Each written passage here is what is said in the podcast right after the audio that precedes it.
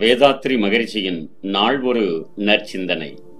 நால்வகை ஆற்றல் வரவு வாழ்க வளமுடன். வயிறானது எப்பொழுதுமே நிறைந்திருக்க வேண்டும் என்பது தவறான எண்ணம். இந்த பழக்கத்தினால் என்ன ஆகும் என்றால் உணவு கொஞ்சம் குறைந்து விட்டாலும் ஏதோ இழந்து விட்ட மாதிரி இருக்கும். அதை போட்டு நிரப்பிவிட்டு தவிக்கிற வரைக்கும் மனதுக்கு திருப்தி இருக்காது. நமக்கு வரக்கூடிய உயிர் சக்தி தினந்தோறும் செலவாகிக் கொண்டே இருக்கிறது. வந்து கொண்டேயும் இருக்கிறது.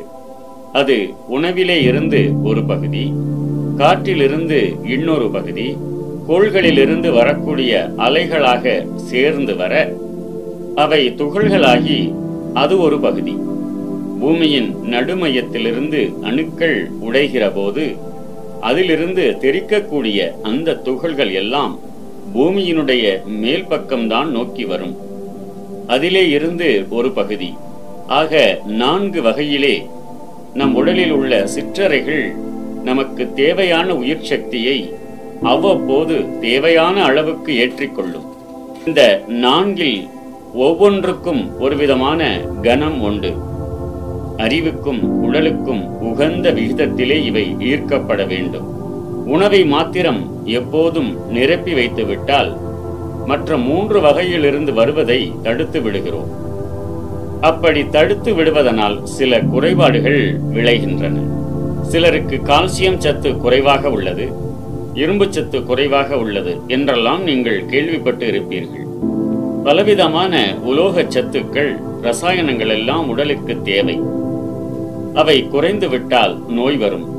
அதனால் எந்த உணவு சாப்பிட்டாலும் அது சுத்தமாகவும் நல்ல சத்துடையதாகவும் இருக்க வேண்டும்.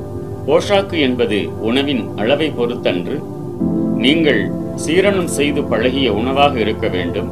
அதே நேரத்தில் அடுத்த முறை உணவு எடுக்கும்போது ஒரு மணி நேரம் முன்னதாகவே பசி இருக்க வேண்டும். அதுதான் அளவு. ஒரு மணி நேரம் தினந்தோறும் இரண்டு வேளையும் பசி இருந்தால் அந்த நேரத்தில் உணவிலிருந்து சிவகாந்த சக்தியை இழுக்க முடியவில்லை என்றால் உடல் தானாகவே காற்றிலிருந்து கோள்களின் அலை வீச்சிலிருந்து சக்தியை எடுத்துக்கொள்ள முடியும். அப்பொழுதுதான் அறிவுக்கு விருந்தாக சிந்தனைக்கு ஏற்ற விருந்தாக நல்ல சக்தி நமக்கு கிடைக்கும். வயிற்றை மட்டும் நாம் நிரப்பிக் கொண்டிருந்தால் உலக விவகாரங்களில் உழைக்கிறது என்ற வரைக்கும் தான் வரும். அதற்கு மேலே சிந்தனை ஆற்றல் நமக்கு பெருகுவது சிரமம். சிந்தனை ஆற்றலே மனிதனின் சிறப்பு வாழ்க வளமுடன். நம் கடமை